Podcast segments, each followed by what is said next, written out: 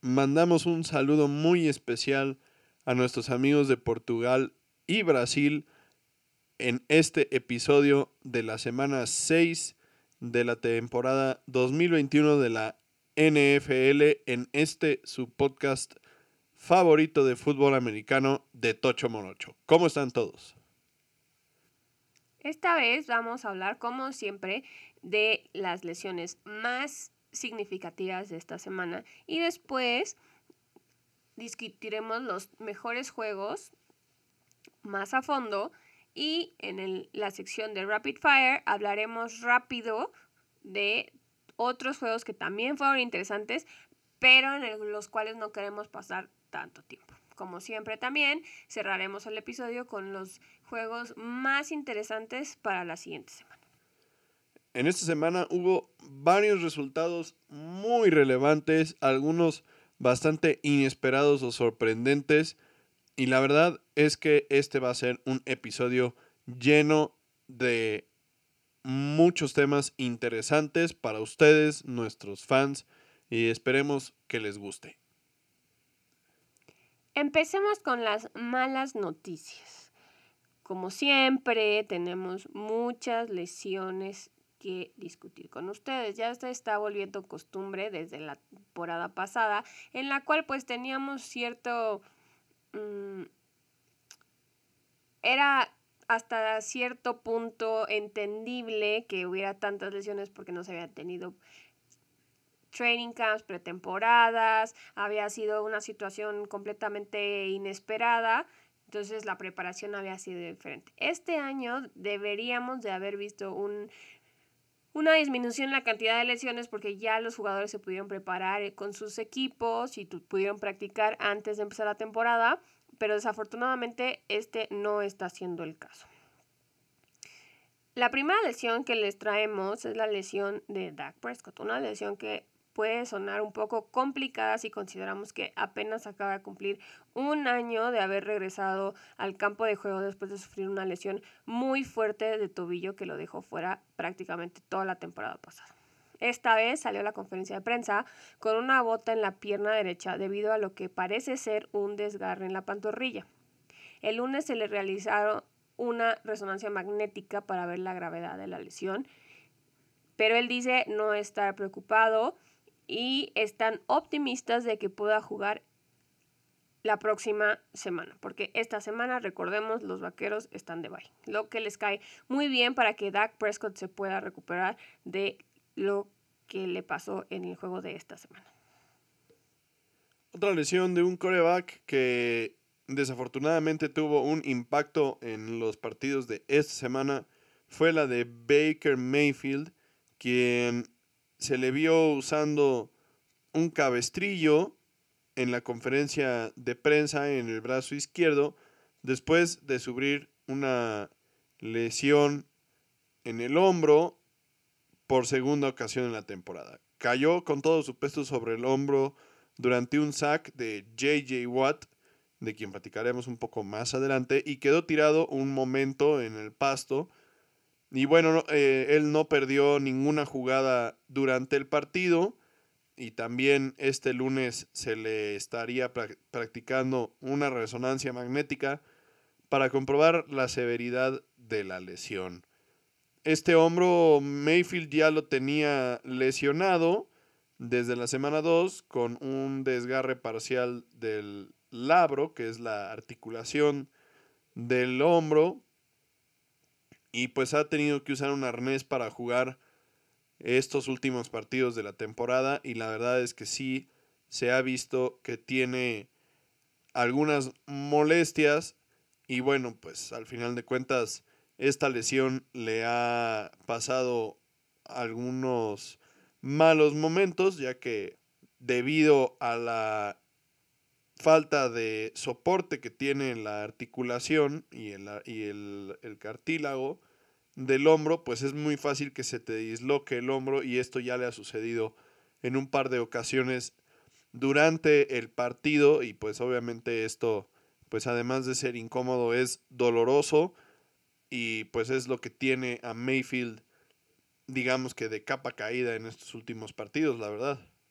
Aquí lo importante es que a diferencia de los Vaqueros, los Browns tienen una semana corta porque van a jugar contra los Broncos en Thursday night. Entonces, son menos días para recuperarse de una lesión que ya viene arrastrando.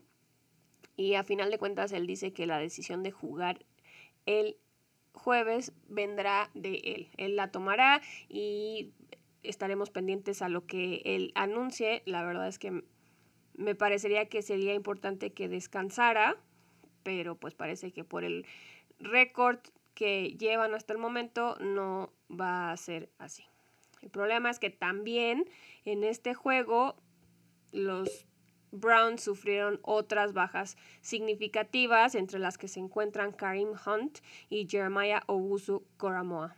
El primero sufrió una lesión en la pantorrilla en la segunda mitad del juego contra los Cardinals, que lo dejará fuera al menos un mes y probablemente tenga que ser puesto en la lista de Injury Reserve. Por otro lado, Obuso Koramoa también estará fuera al menos un mes por un esguince de tobillo. También tenemos a Darrell Taylor, jugador a la defensiva de los Seahawks, quien salió en camilla del estadio con el cuello inmovilizado y fue trasladado a un hospital de la zona en ambulancia por una lesión de cuello en el juego contra los Steelers. Recordemos que ellos jugaron en Pittsburgh y Posteriormente se informó que tiene movimiento y sensación en las extremidades, que es una excelente noticia, y también pudo viajar de regreso a Seattle con el resto del equipo y se han recibido reportes preliminares bastante alentadores de su condición. Todas estas son buenas noticias por el momento. Obviamente la posibilidad de jugar fútbol americano después de momentos tan tensos y tan complicados con este tipo de lesiones donde pareciese que, los jugadores se quedan tirados sin movimiento, obviamente pasa completamente a segundo plano y la salud de la persona a la que tenemos en la televisión pues es lo que más nos preocupa y en este caso parece que Taylor se encuentra en buenas condiciones y que puede tener una recuperación completa de lo que le sucedió en el partido. Sí, porque a veces como aficionados nos desconectamos de la realidad de lo que viven estos jugadores, ¿no? Muchos de nuestros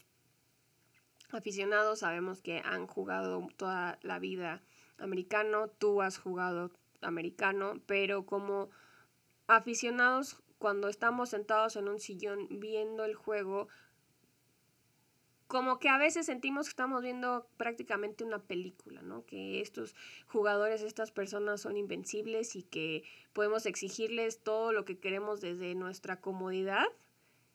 Y hasta que vemos estas imágenes, pues, tan fuertes, nos vuelve a caer el 20 de que no es cualquier cosa estar arriesgando pues prácticamente la vida cada vez que se paran en el juego, ¿no? Entonces, pues nos da muchísimo gusto que una lesión que se vio muy aparatosa y muy complicada y que la verdad nos asustó, resulte que no, no sea tan complicada. Entonces le decíamos pues todo lo mejor a Darrell Taylor para que se recupere al 100 y veremos qué pasa con él.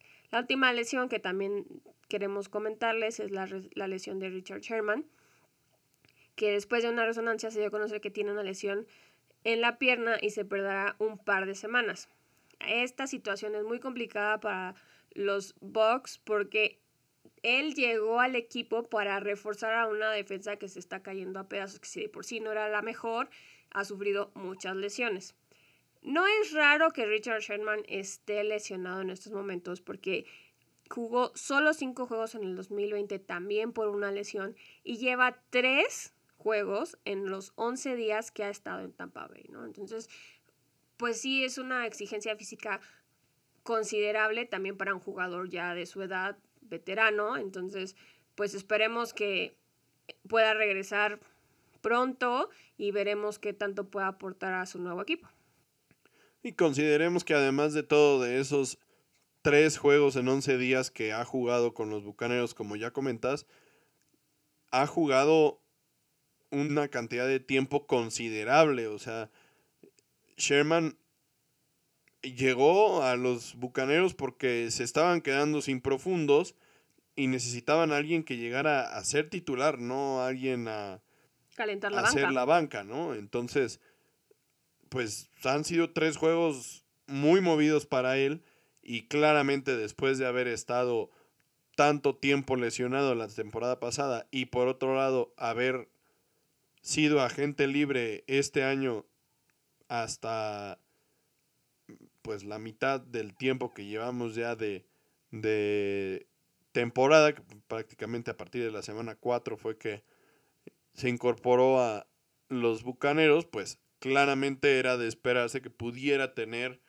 alguna lesión muscular como es lo que tiene. Entonces, habrá que esperar a que, a que se recupere, darle un par de semanas para que el tejido sane y seguramente podrá regresar a, al campo de juego y también ojalá los bucaneros tengan un poco de profundidad en, en el corner y entonces puedan darle chance de descansar un poco y que no dependan al 100 de Richard Sherman porque creo que todavía tiene nivel para dar algunos buenos resultados en la NFL, pero pues claramente para ser titular de todo el partido se ve complicado.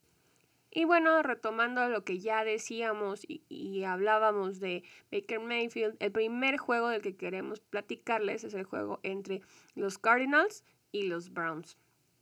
Un juego que esperábamos fuera muy interesante entre dos equipos bastante prometedores que incluso son, podrían ser candidatos para llegar al Super Bowl. Considerando que el head coach de Arizona, Cliff Kingsbury, estaba fuera por COVID, este juego pintaba para ser la primera derrota de la temporada de los Cardinals. Y cuánto la estaba esperando yo como fan de los Seahawks. Pero de la mano de Kyler Murray, quien tuvo un excelente día completando 20 de 30 pases para 222 yardas, 4 touchdowns y un rating súper impresionante de 129 de James Conner, Chase Edmonds, DeAndre Hopkins, Christian Kirk y AJ Green, los Cardinals dominaron a la defensiva de los Browns. Consiguieron 8 de los 10 terceros downs que tuvieron y solo despejaron dos veces en todo el juego. Con esto, el juego terminó 37-14 a su favor. La verdad es que este fue uno de los partidos más impresionantes que hemos visto jugar a los Cardenales de Arizona. Se esperaba que este fuera un juego bastante más cerrado, pero desafortunadamente las lesiones de los Browns no dejaron que fuera así y de esto platicaremos un poquito más adelante. Me interesa comentar un poco sobre la, los Cardenales de Arizona, que realmente han sido un equipo del que hemos platicado poco y que en general en el medio del fútbol americano y de la NFL también se habla de forma muy escasa, honestamente.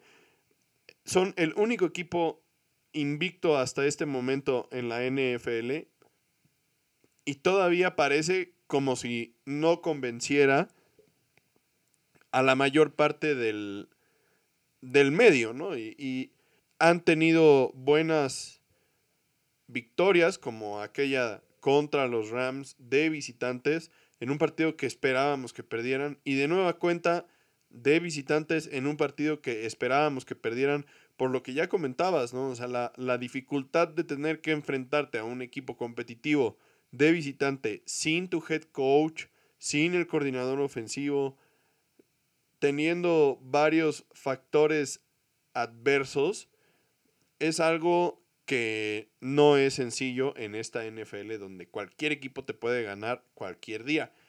Entonces realmente estamos viéndolos dominar, francamente. Aquí lo que me parece es que también están siendo muy inteligentes al no sentarse en sus laureles y al no presumir sus victorias, están manteniéndose muy callados, están pasando como muy desapercibidos y yo creo que eso les puede ayudar muchísimo porque ahorita como bien sabemos, todos los reflectores están en los equipos como los Bucks, que son, o hasta el, inicio de la temporada eran favoritos para llegar al Super Bowl otra vez con Tom Brady, eh, en los Vaqueros porque han tenido una mejora impresionante, en los Chiefs, en esos equipos muy llamativos y de los que se esperan muchísimo. Y como bien dices, nadie habla de los Cardenales y pero ellos tampoco están tratando de llamar la atención y eso me parece como una estrategia bastante inteligente porque te quitas también la presión y puedes enfocarte en hacer las cosas como lo tienes que hacer, en jugar bien, en defender todo lo, lo que puedes conseguir en estas victorias y pues bajita la mano se han vuelto uno de los mejores equipos de la liga. Sí, y la verdad es que su defensiva ha impuesto su voluntad en los partidos y en este juego fue todavía más impresionante porque sin Chandler Jones, quien es, podríamos decir, su segundo mejor jugador después de Kyler Murray, por supuesto, lograron también dominar a los, a los Browns. Y en este sentido pues JJ Watt guardó su mejor actuación de lo que va del año para el partido en el que no encontraban justamente con Chandler Jones. Y digo, lo platicamos varias veces durante la pretemporada, que realmente cuál iba a ser el rol de JJ Watt en este equipo. Y en este sentido, pues hasta este momento no había tenido un desempeño tan impactante, pero sí, obviamente su liderazgo dentro del campo pues es un factor que no se puede medir. Y finalmente sí, el día de hoy, cuando no tuviste a tu mejor jugador defensivo, pues entonces tienes a alguien como JJ Watt que puede levantar la batuta y seguir adelante como si no hubiera sucedido nada, ¿no? Aquí lo peligroso de los Cards es que no solo tienen una muy buena ofensa liderada por Kyler Murray, que se ve ha madurado y ha mejorado como quarterback, sino como bien dices, también tienen una muy buena defensa, ¿no? Entonces son un arma de doble filo, cosa que a algunos de los otros equipos fuertes les hace un poco de falta, ¿no? Hablábamos de Tampa Bay, que pues tiene a la superofensiva porque tienen a Tom Brady y tienen a Gronkowski y tienen a mucha gente muy impresionante, pero su defensiva no es lo mejor, ¿no? O sea, tienen ahí una debilidad que a lo mejor pueden contrarrestar con el performance de la ofensa, el mismo caso para los Chiefs, pero este no es el caso de los Cardinals, ¿no? O sea, no podemos decir más que buenas cosas tanto de la ofensa como de la, defensa, ¿no? Entonces, eso los hace un equipo súper peligroso. Y por otro lado, los Browns, pues la verdad es que no metieron pues ni las manos. Eh, terminan la semana 6 perdiendo bastante más que el partido, como ya mencionamos, las lesiones de Mayfield, de Hunt y de Obusu Koramoa, pero si a eso le sumamos las lesiones que venían arrastrando, o sea, entraron a este partido ya con varios jugadores lesionados, como fueron sus dos tackles ofensivos que muchísima falta le hicieron en este partido contra Arizona. También Nick Chubb, quien es honestamente el motor de su ofensiva. Y eso, la verdad, los, los pone en una situación muy complicada. También Jarvis Landry venía entrando a este partido con una lesión.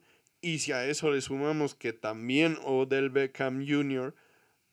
se lesionó durante el partido, pues entonces, la verdad, te desarman completamente las lesiones y a pesar de ser un equipo talentoso, con muchísimo potencial para la temporada, ya después de, verte tan diezmado, se ve extremadamente complicado y la verdad es que deben de empezar a pensar no tanto en lo que sucedió en este partido contra Arizona, sino en qué es lo que van a hacer para los siguientes juegos, porque pues, si ya de por sí venían entrando con una serie de lesiones complicadas, si le sumas todas las lesiones que vienen, que, se, que, que, se, que, que suceden en este partido, pues entonces todavía se ve peor la situación para los juegos que vienen hacia adelante y es vital para los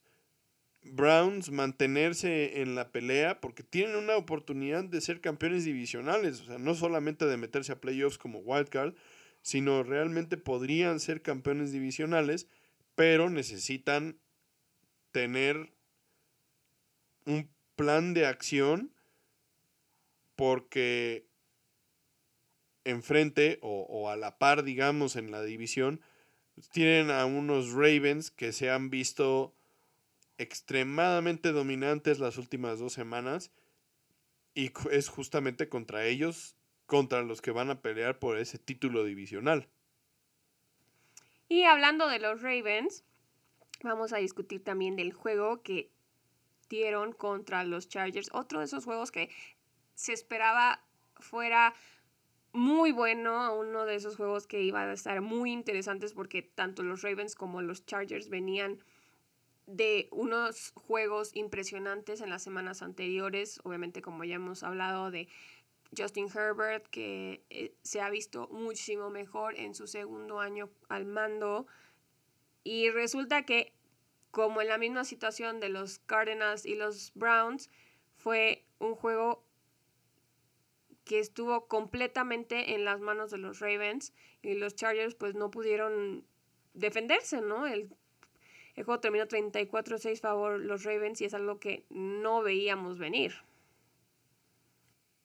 No, para nada. Y la verdad es que más impresionante que el hecho de que los Ravens anotaran los 34 puntos fue que no permitieran que los Chargers anotaran más de 6.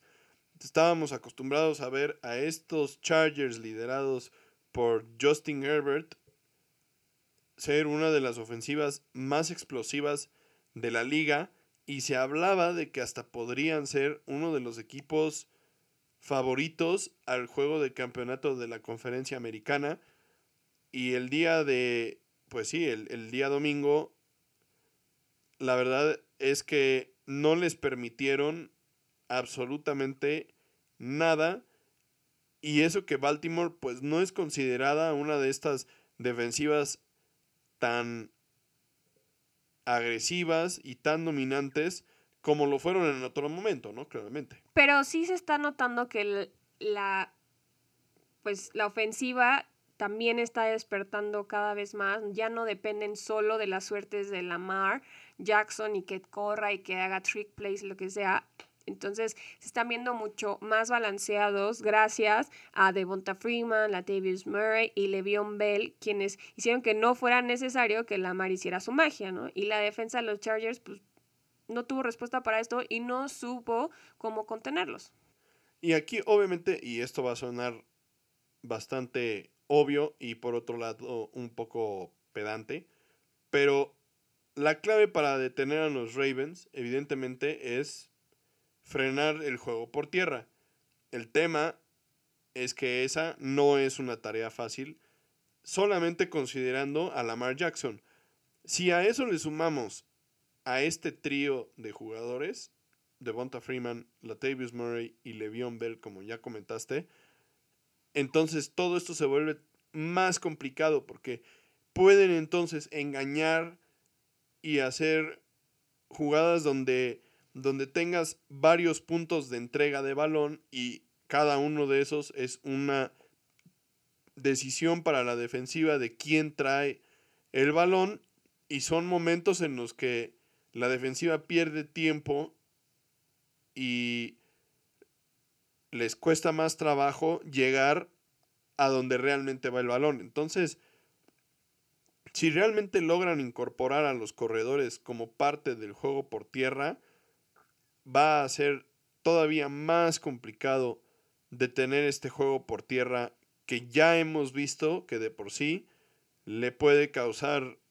muchísimos dolores de cabeza a varios, ¿no? O sea, recordemos aquel juego entre los Ravens y los Chiefs, que cuando empezó el partido y que quisieron, además de todo, empezar pasando y, y, hasta cierto punto como que demostrar que realmente Lamar puede ser un coreback tradicional de la NFL, fue que tuvieron un terrible inicio de partido, intercepciones y se fueron abajo por 14 puntos y muy complicado, ¿no? Cuando se decidieron a correr el balón de forma agresiva, entonces fue cuando los Chiefs no tuvieron una respuesta y así fue como sacaron el partido. Y en, este, en esta ocasión fue lo mismo. O sea, realmente el juego por tierra de los, de los Ravens fue lo que dominó el partido y los Chargers no tuvieron una respuesta. No solo el juego por tierra, también como ya habías dicho, la defensiva mejoró bastante porque no se esperaba mucho de ellos y pues a fin de cuentas limitaron a Justin Herbert a solo completar 22 de 39 pases para 195 yardas, un touchdown y además una intercepción. Y también aquí lo sorprendente es que pues detuvieron a un equipo que la semana anterior había anotado 47 puntos. Ahora solo les permitieron 6. Además, es aún más sorprendente si consideramos que esto lo lograron contra un coreback que se ha vuelto uno de los favoritos y más prometedores de la liga.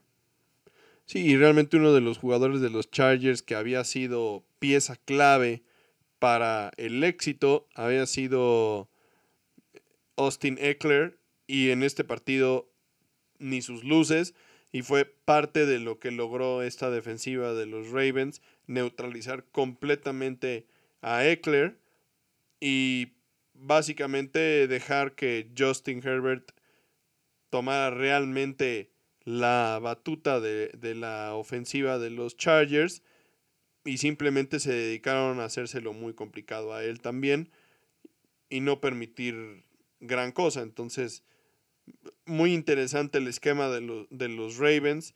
No los habíamos visto jugar a la defensiva así en lo que va del año. Y también los Chargers, pues esperar que esto fue, sea nada más pues un momento de pues un, un mal momento pasajero y que puedan aprender de esta derrota si realmente pretenden tener un rol importante en lo que va a ser el final de la temporada y los playoffs, porque seguramente se van a enfrentar a estos Ravens de nueva cuenta y seguramente va a ser todavía más complicado enfrentarlos como visitantes en playoffs. Que también ese es otro de estos temas, ¿no? O sea, a veces nosotros los aficionados o, o, los que nos gusta analizar un poquito los partidos, a veces nos perdemos en, en los nombres y en las estadísticas pero las circunstancias influyen muchísimo. Este fue un partido que se jugó a mediodía en Baltimore y esto implica que entonces los Chargers tienen que viajar desde Los Ángeles hasta Baltimore y tienen que jugar un partido que para ellos sería a las 9 de la mañana. Y eso lo hace muy complicado. 8 o 9 de la mañana más o menos, ¿no? Por la diferencia en el horario.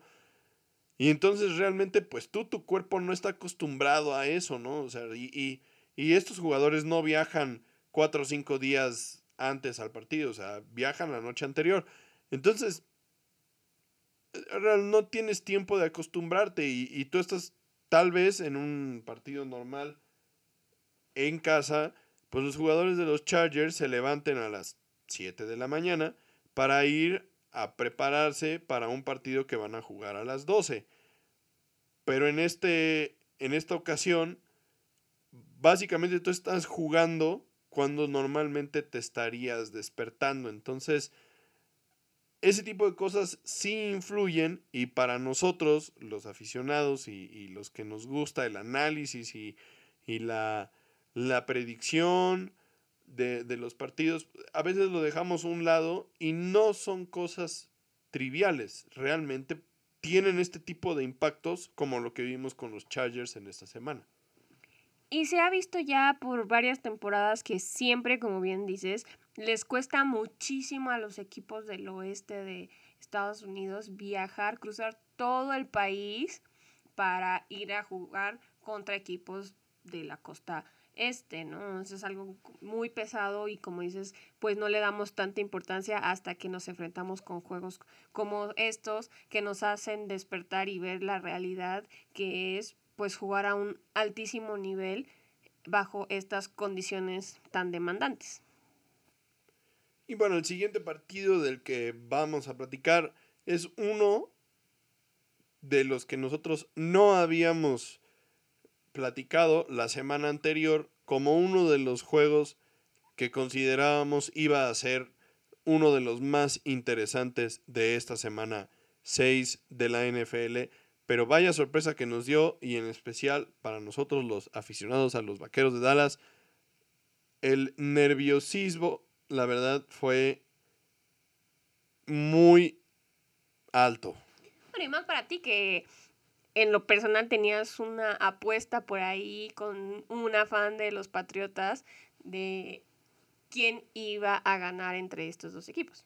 Sí, y la verdad es que durante el partido no me quedaba la duda de que los vaqueros pudieran ganar el juego, pero sí conforme fue pasando el tiempo, más, más allá de, de del nerviosismo de que pudieran perder los vaqueros, o sea, realmente me, me voy dando cuenta que esto, este equipo de los Patriotas realmente es un equipo bien preparado que tiene muchísimas posibilidades, obviamente, y claro que no es despreciable que están jugando con un coreback novato.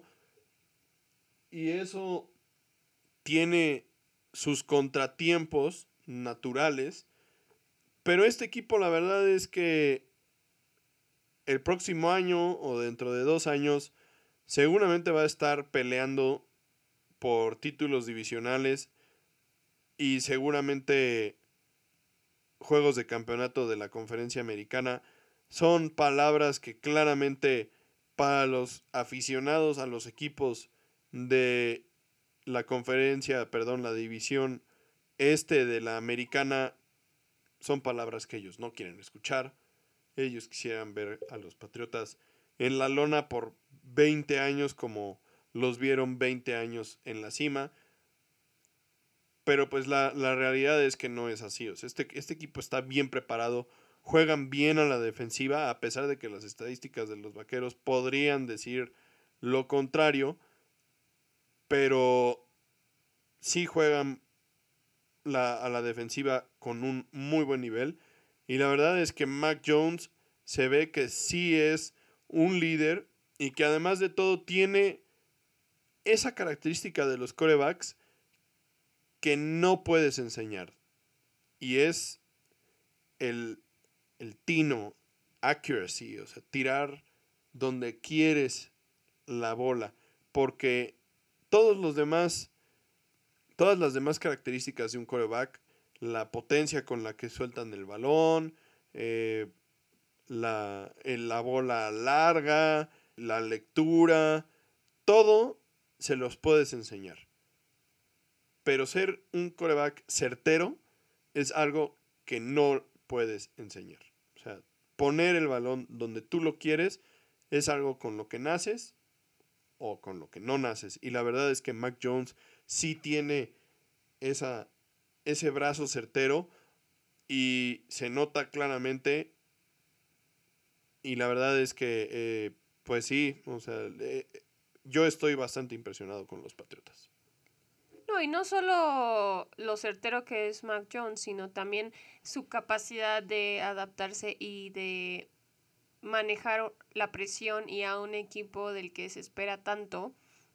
Un coreback novato que de repente se le ven momentos de lucidez y de, de un futuro prometedor por la madurez con la que maneja los juegos. O sea, en esta ocasión lo vimos tener una intercepción por parte de Trevon Diggs, que también está en fuego, que, quien no solo tiene siete intercepciones en seis juegos, sino que además fue compañero de Mac Jones en Alabama, entonces pues ahí había como una historia ya detrás, una intercepción que además vino en un momento muy importante en el juego donde creímos que ya se iba a acabar porque ya eh, pues la balanza se estaba moviendo hacia el lado de los vaqueros por el tiempo que quedaba en el reloj.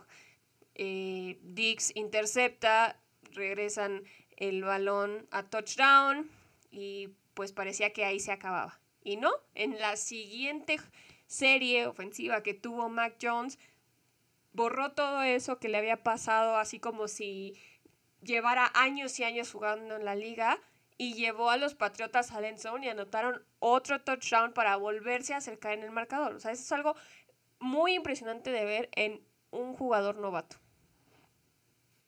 Sí, la verdad es que el desempeño de Mac Jones en el partido fue bastante bueno.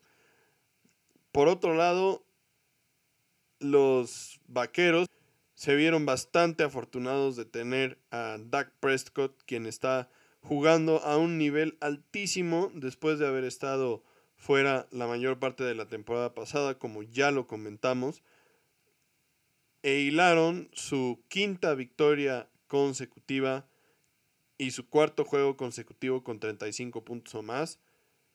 Prescott completó 36 de sus 51 pases para 445 yardas, 3 touchdowns y una intercepción y la verdad es que CD Lamb fue su receptor principal con 149 yardas y empezó a cambiar el rumbo del partido a partir de la segunda mitad. CD Lamb prácticamente tomó el partido en sus manos y fue quien cambió la historia de este juego.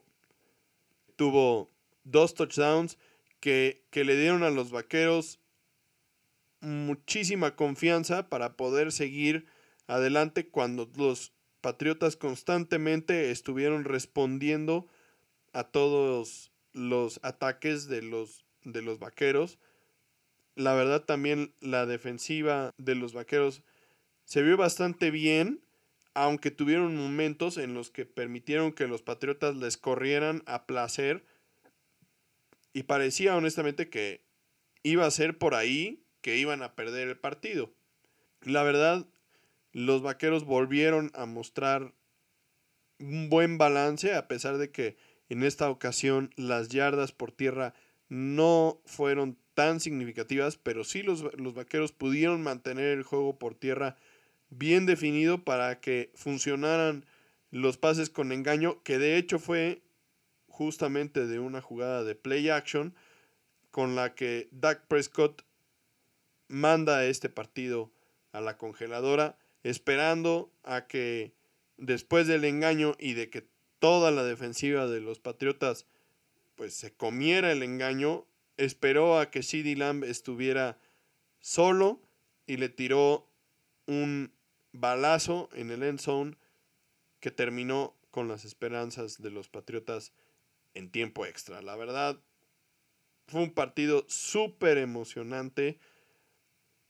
De ida y vuelta, los Patriotas tuvieron el liderato prácticamente durante tres cuartos y después de la mitad del tercer cuarto en adelante, cada serie ofensiva vimos que cambiaba la que cambiaba el liderato del partido y esto pues le dio muchísimo sabor a este partido que se veía en el inicio como un partido que podría no haber sido atractivo, como ya lo comentábamos anteriormente y que fue muy evidente la semana pasada, pero que realmente cumplió con o superó más bien todas las expectativas y en gran parte fue, y hay que darle crédito, a los Patriotas de Nueva Inglaterra, que son un equipo que está extremadamente bien preparado.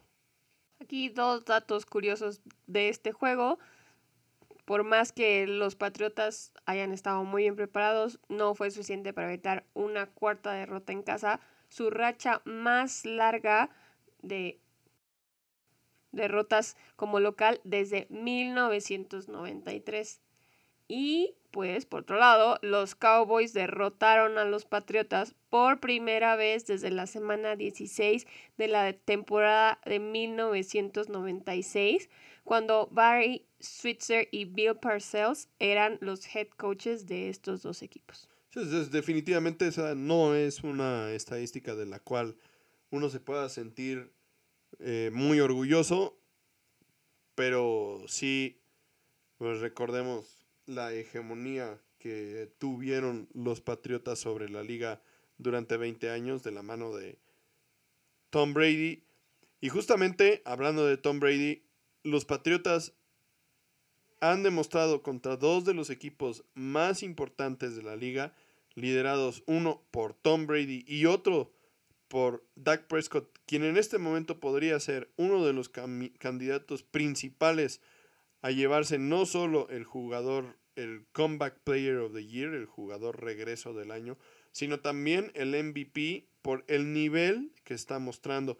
Y en ambas ocasiones, los Patriotas se han mostrado muy competitivos. Recordemos que hace un par de semanas estuvieron a punto de robarle y de aguarle la fiesta, valga la, el, digamos, la mala broma, porque fue un juego pasado por aguas, claramente, contra los, contra los Bucaneros, pero pudieron haberle ganado ese partido a los Bucaneros, que son considerados por muchos la crema innata de la conferencia nacional y ahora esta semana también recibiendo a los vaqueros estuvieron a punto de dar la sorpresa y esto habría sido claramente una segunda victoria contra otro de los equipos insignia de la conferencia nacional en esta temporada 2021 y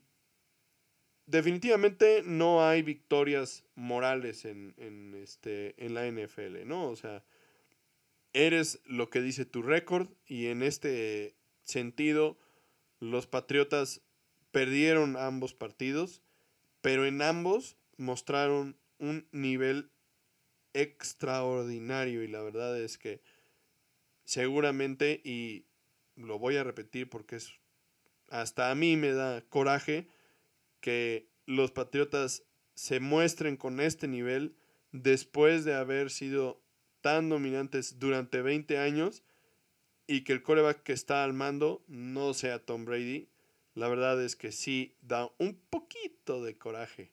Pero bueno, esto es lo que hace un buen coach. Pasando a nuestra sección de Rapid Fire, el primer juego del que vamos a hablar de forma rápida va a ser el juego, el segundo juego que tuvimos en Londres entre los Jaguares y los Delfines. Un juego que pues se veía bastante interesante por que finalmente teníamos de regreso a Tua y por lo que pesan estos dos equipos en Londres. Tienen muchos fans porque pues como siempre han sido de los más malos, les ha tocado ir muchas veces a Londres.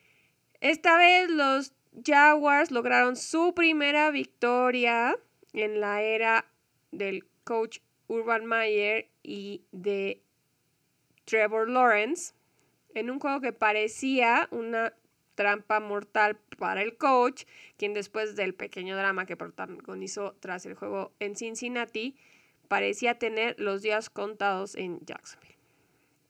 Obviamente era un juego importante para los jaguares porque como bien sabemos, el dueño del equipo tiene muchas relaciones de ese lado del mundo y pues eran, como bien dijimos, un juego en el que se iban a enfrentar a los delfines que recuperaban a Tua después de dos semanas de haberlo tenido en la banca por lesión.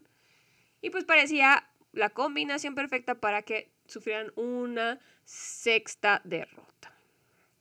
Pero en lugar de eso, lograron rescatar la victoria de la mano de Trevor Lawrence, que, quien por fin se vio como la superestrella que nos tenía acostumbrados cuando jugaba en Clemson.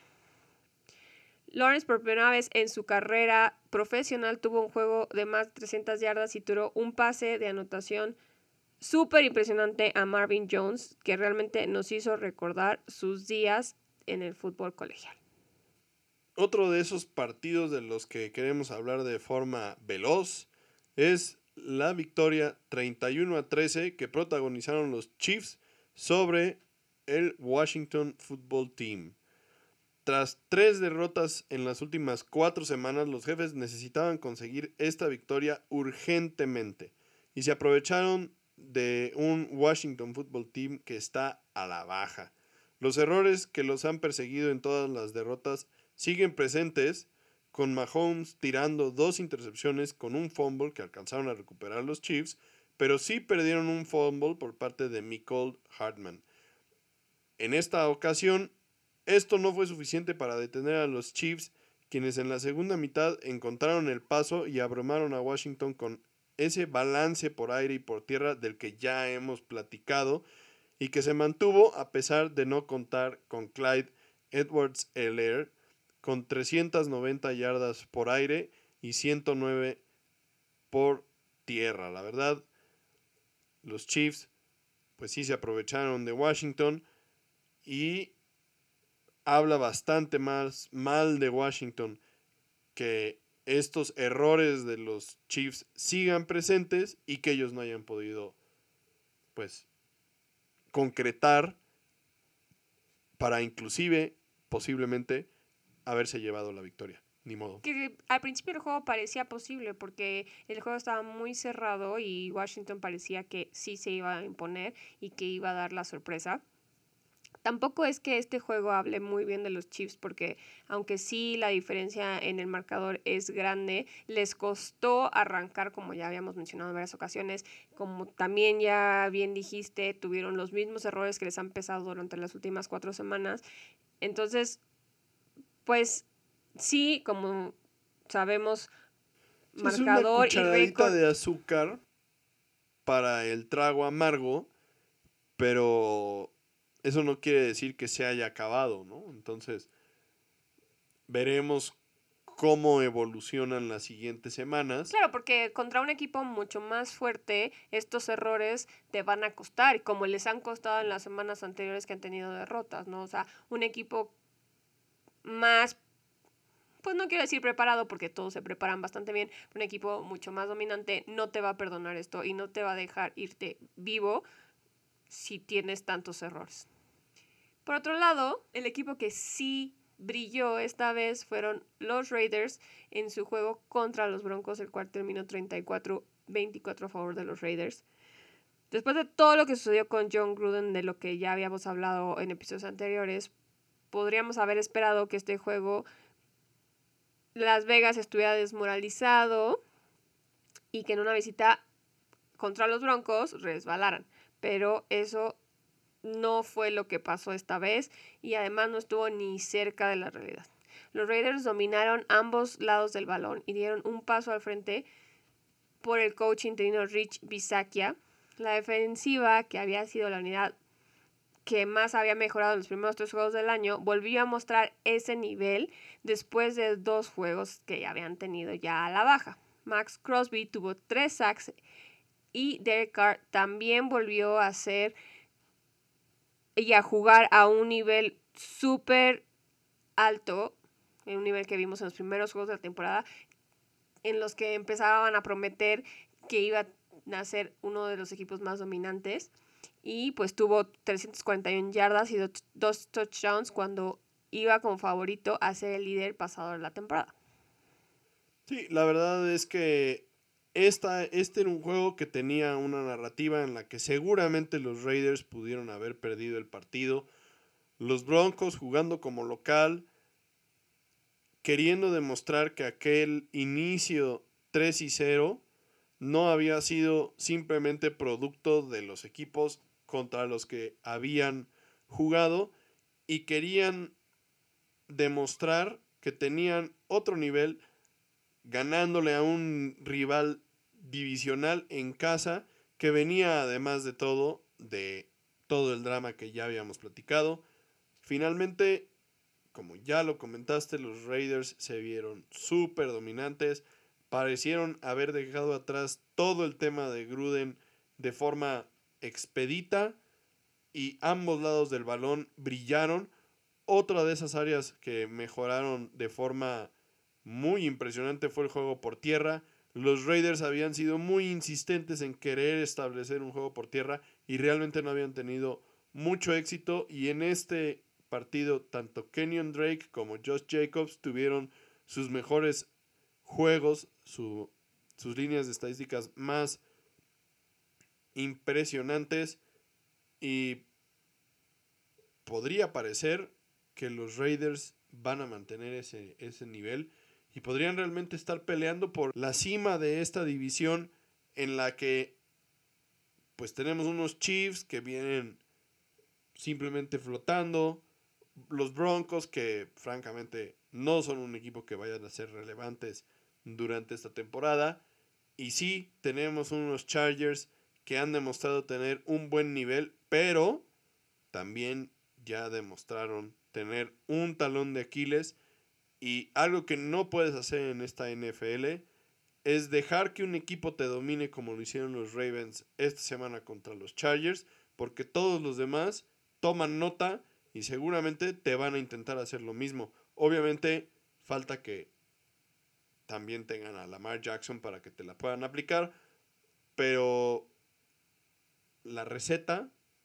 está escrita y se publicó. Entonces, mucho cuidado con estos Raiders. Y si eres los Chargers, hay que ponerse las pilas porque sí les pueden comer el mandado. Pasando a los juegos que creemos que son importantes para la semana 7. Primero que nada vamos a recordar qué equipos están de bye la semana siguiente. Tenemos a los Bills que desafortunadamente perdieron su juego del Monday Night contra los Titanes. Forma bastante impresionante esa victoria para los Titanes.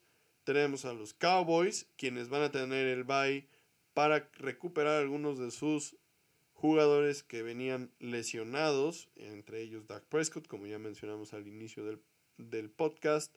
Los Jaguars, quienes vienen regresando de Londres y quienes tendrán una semanita más para saborear su primer victoria en 20 partidos. Los Chargers, quienes van a tener que sobarse después de la pues tremenda tranquiza que les dieron los Ravens. Los vikingos, que ni fu ni fa. Y los Steelers, que pues realmente no sabemos qué decir de los Steelers. Todos estos equipos descansan la semana 7 y entonces ahora sí platícanos Daniela qué partidos creemos van a ser de los más interesantes para esta semana 7. Para esta semana tenemos en el radar cuatro juegos que se ven muy interesantes y muy prometedores. Ya sabemos que en esta NFL y en este 2021 todo puede pasar, pero estos juegos hasta el momento pueden dejarnos mucho de qué hablar. El primero sería el juego entre los Jets y los Patriotas en Nueva Inglaterra. Este, pues, podría parecer un juego de trámite porque los Jets no son el mejor equipo de la temporada ni de la liga, pero siempre un juego divisional es muy complicado y trae factores al campo que podrían no aparecer en otros juegos. También aquí lo interesante es ver a Zach Wilson enfrentarse a un Mac Jones que parece lo está dejando muy atrás en su crecimiento y madurez como coreback. Sí, aquí también considerar que los Jets vienen regresando de su semana de descanso y los Patriotas vienen saliendo de un juego muy difícil contra los Vaqueros. Entonces, por un lado tienes un equipo que va entrando al partido bien descansado y por otro lado tienes un equipo que llega bastante cansado al siguiente partido. Entonces, eso también puede ser factor para, para este partido de la división este de la nación, del americano. Otro juego interesante, y también esto se da gracias al resultado que bien habías mencionado del juego de lunes por la noche entre los Bills y los Titanes, es el juego entre los Chiefs y los Titans en Tennessee. Un juego que pues es interesante porque vimos hacer magia a los Titanes contra un equipo de Buffalo, que también es gran favorito para llegar muy lejos esta temporada, y los pudieron parar y llevarse una victoria que les supo a gloria. Y un equipo de los Chiefs que, como bien dices, pues está panzando prácticamente, ¿no? Un equipo de los Chiefs que ha tenido victorias muy dolor, perdón, derrotas muy dolorosas y victorias que pues ni siquiera se pueden saborear porque son, han sido contra equipos que son inferiores en desempeño y en expectativas a lo que ellos serían. Sí, la verdad es que este es un partido en el que las defensivas seguramente no tendrán gran injerencia y pues más bien se va a ver entre las ofensivas quién puede anotar más puntos de formas completamente diferentes. Los Chiefs con su ofensiva súper creativa e innovadora. Y los Titanes, por otro lado, con Derrick Henry y ese juego por tierra absolutamente dominante y castigador que han demostrado tener, pues ya por los últimos prácticamente tres años, y que fue la clave para vencer a los Bills en el lunes por la noche. Será muy interesante ver qué respuesta tiene la defensa de los Chiefs para Derrick Henry y qué respuesta tiene la defensiva de los Titanes para Patrick Mahomes. Por otro lado, tenemos el juego entre los Bengals y los Ravens en Baltimore. Un juego que se ve muy interesante porque estaremos viendo a Joe Burrow enfrentarse a unos Ravens que se vieron completamente imparables y dominantes contra los Chargers esta semana. Un, juego que, como ya dijimos, fue impresionante y que no esperábamos el resultado. Entonces, veremos qué pueden hacer unos Bengals muy jóvenes y muy prometedores contra un equipo liderado por Lamar Jackson, que además está empezando a armar una ofensiva muy peligrosa. Sí, la verdad es que los Bengals son un equipo que realmente ha dado un paso al frente y ha mostrado bastante mejoría en la temporada, a pesar de que aparentaba no haber reforzado su línea ofensiva y que eso podría pasarles la factura. Y este va a ser un gran reto, una, evaluación, un examen para este equipo y donde podremos ver realmente cuál es su potencial para esta temporada de 2021, porque hasta ahorita los Bengals realmente se han visto bastante mejor de lo que se esperaba. Y de los Ravens, pues ya no podemos decir más honestamente. Será un juego divisional difícil, desafortunadamente para los Bengals, es en Baltimore y eso lo hará todavía más complicado. Y el último juego que queremos mencionarles es el juego entre los Saints y los Seahawks en Seattle.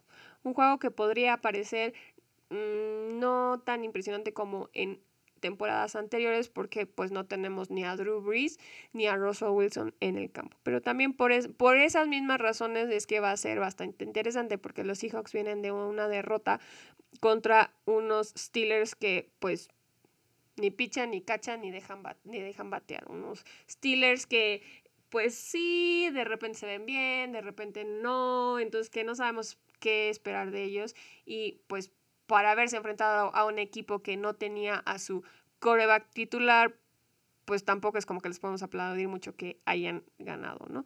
Y por otro lado, pues los Saints, como bien sabemos, están todavía buscando recuperar su identidad después de haber perdido a Drew Brees. James Winston pues tiene buenos juegos, tiene malos juegos, tiene errores pues muy básicos, tiene jugadas impresionantes Entonces, pues va a ser muy interesante ver a estos equipos que están pasando por una situación muy complicada, qué pueden hacer y si los Seahawks pueden romper la racha perdedora que llevan y si pueden hilar una victoria de esas que tanto dijiste que Gino Smith, su coreback suplente, podía llegar a ganar.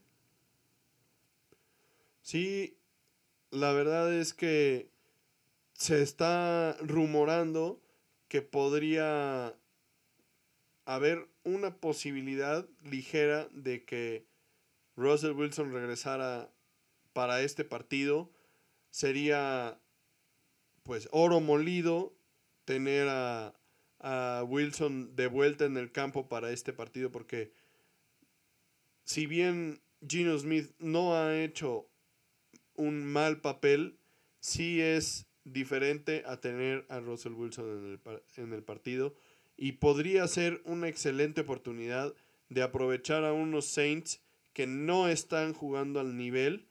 Y digo, no sería un juego fácil, pero sí una victoria que podría sumar y que claramente con Wilson en el campo incrementan las probabilidades de que, de que saques una victoria que para los Seahawks y las expectativas que tienen de esta temporada es vital. Entonces, si fuera posible que Wilson jugara este partido, sería lo ideal. Si no, pues tal vez Gino Smith se viste de héroe y logra conseguir una victoria súper necesaria para los Seahawks. Y bueno, con esto cerramos el episodio de esta semana. Esperamos que les haya gustado tanto como todos los que llevamos esta temporada. Recuerden que estamos aquí por y para ustedes.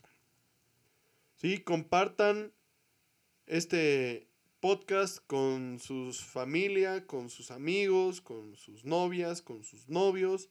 Platíquenles de fútbol americano, platíquenles de, de Tocho Morocho.